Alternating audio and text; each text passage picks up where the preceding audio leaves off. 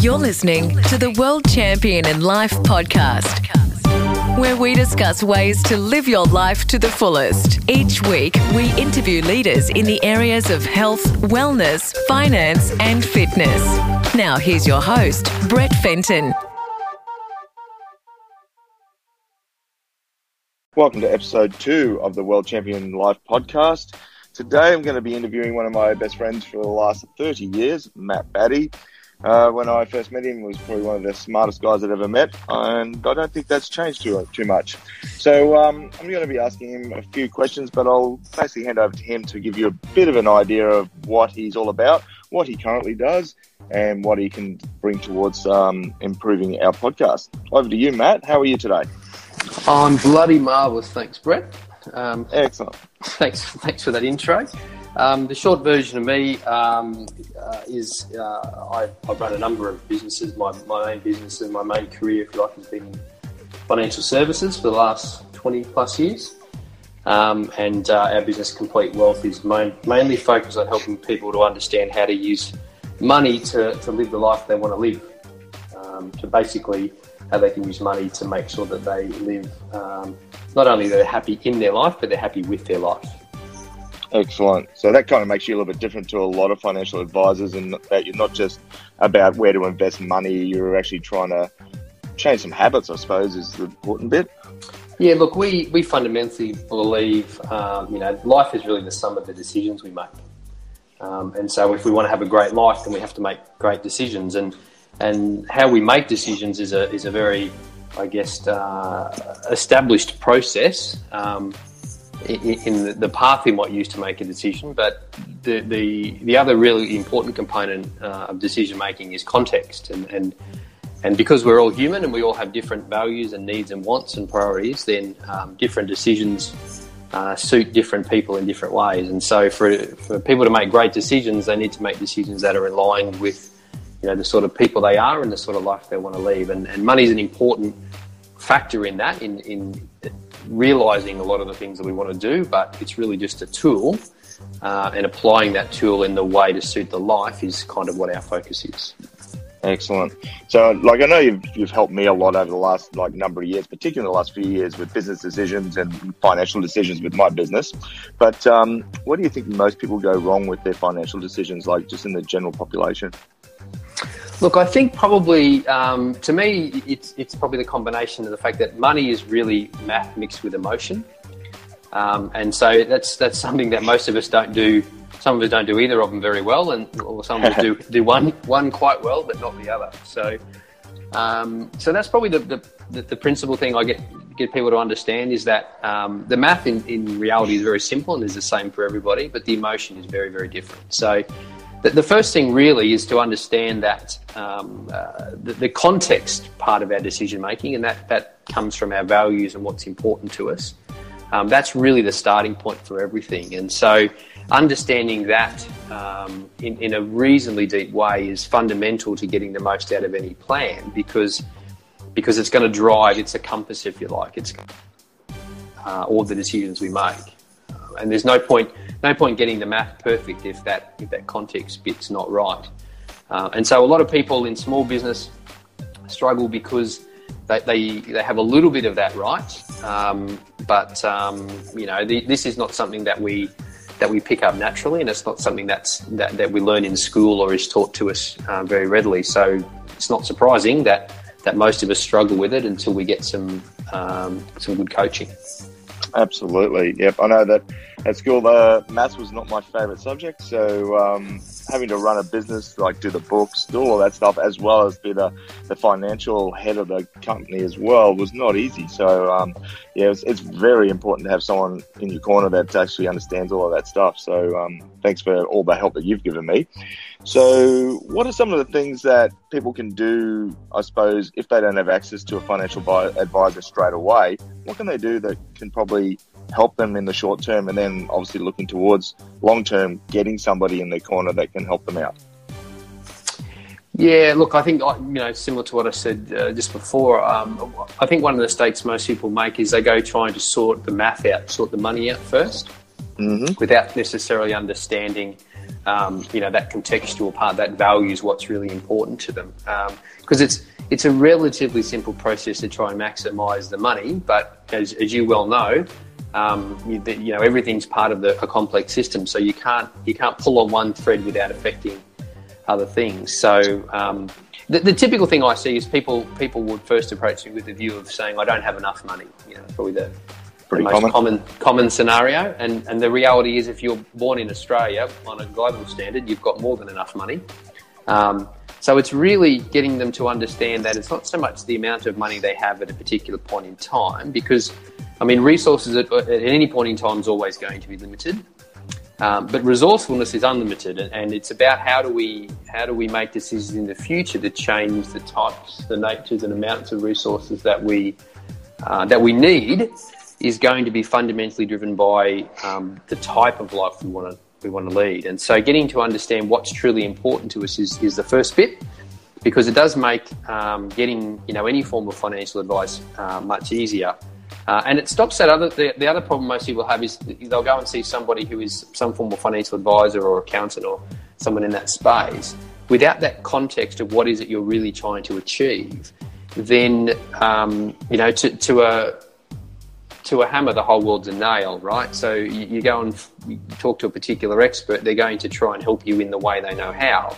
Yep. And if um, you know, if, if the business is designed to suit a particular lifestyle or particular um, uh, aim, um, then you know money's only going to be a component of that, and sometimes it's going to be a relatively small component of that because there's lots of other factors that need to be considered. So the first thing I'd say is always try and understand what's um, not just your values, but what's valuable to you. Because wealth, really, um, as we see it, is a combination of, of time, money, and relationships. And it's the time and relationship that matters a lot more.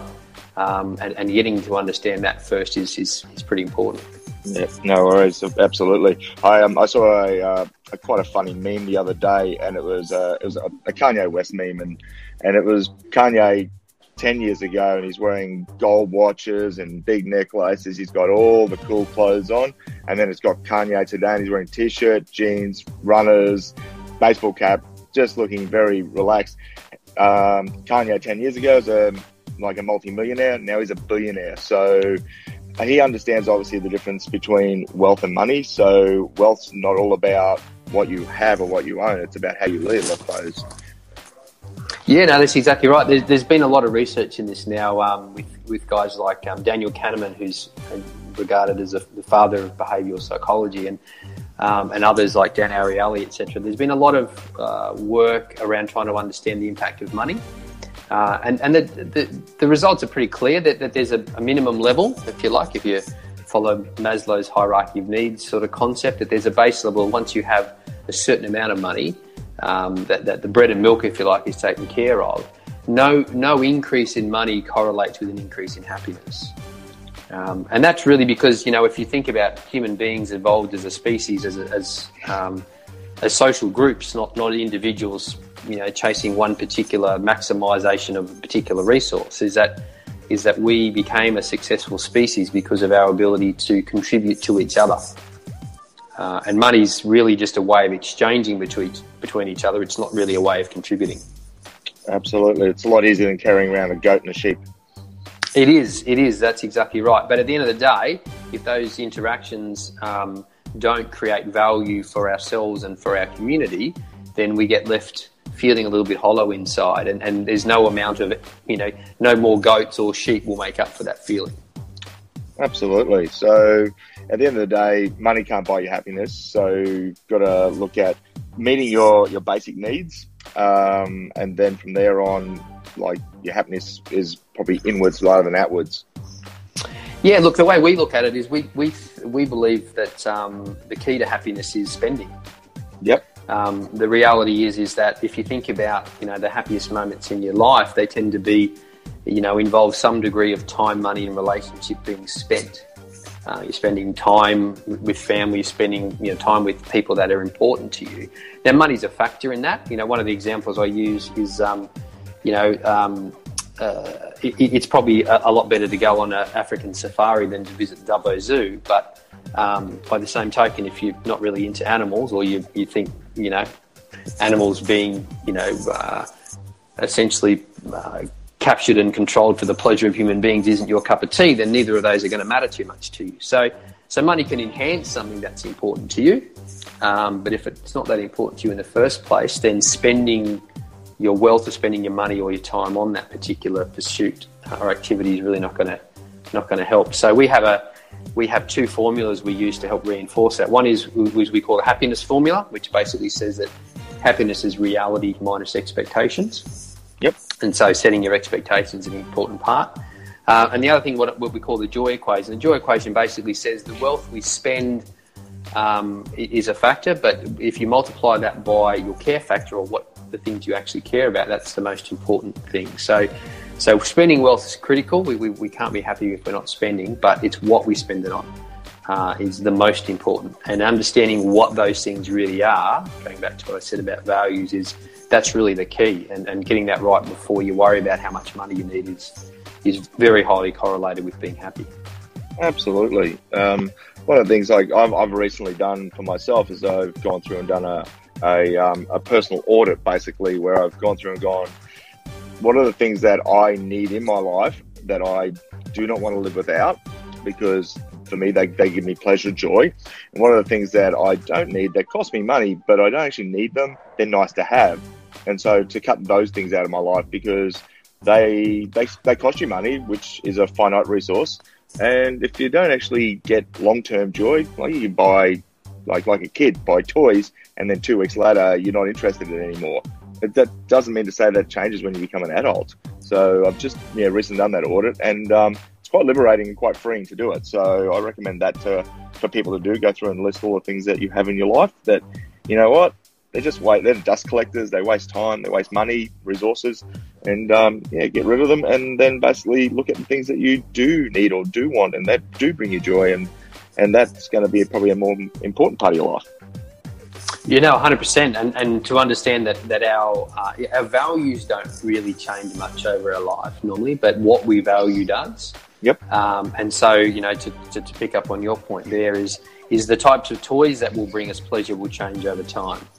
Um, and so we, want to we want to be careful to make sure that we move on, that we don't we don't get too nostalgic and therefore rob our future self of, of, of the happiness of the activities our future self wants to be involved in because we're too tied to our our past, but also make sure that you know every time we have spent you know whether it's time or money on a particular uh, activity or a particular material good um, that we assess that that we that we hold ourselves accountable to you know was it really worth it to me compared to what else I might do so that we're continually um, making better decisions you know into the future.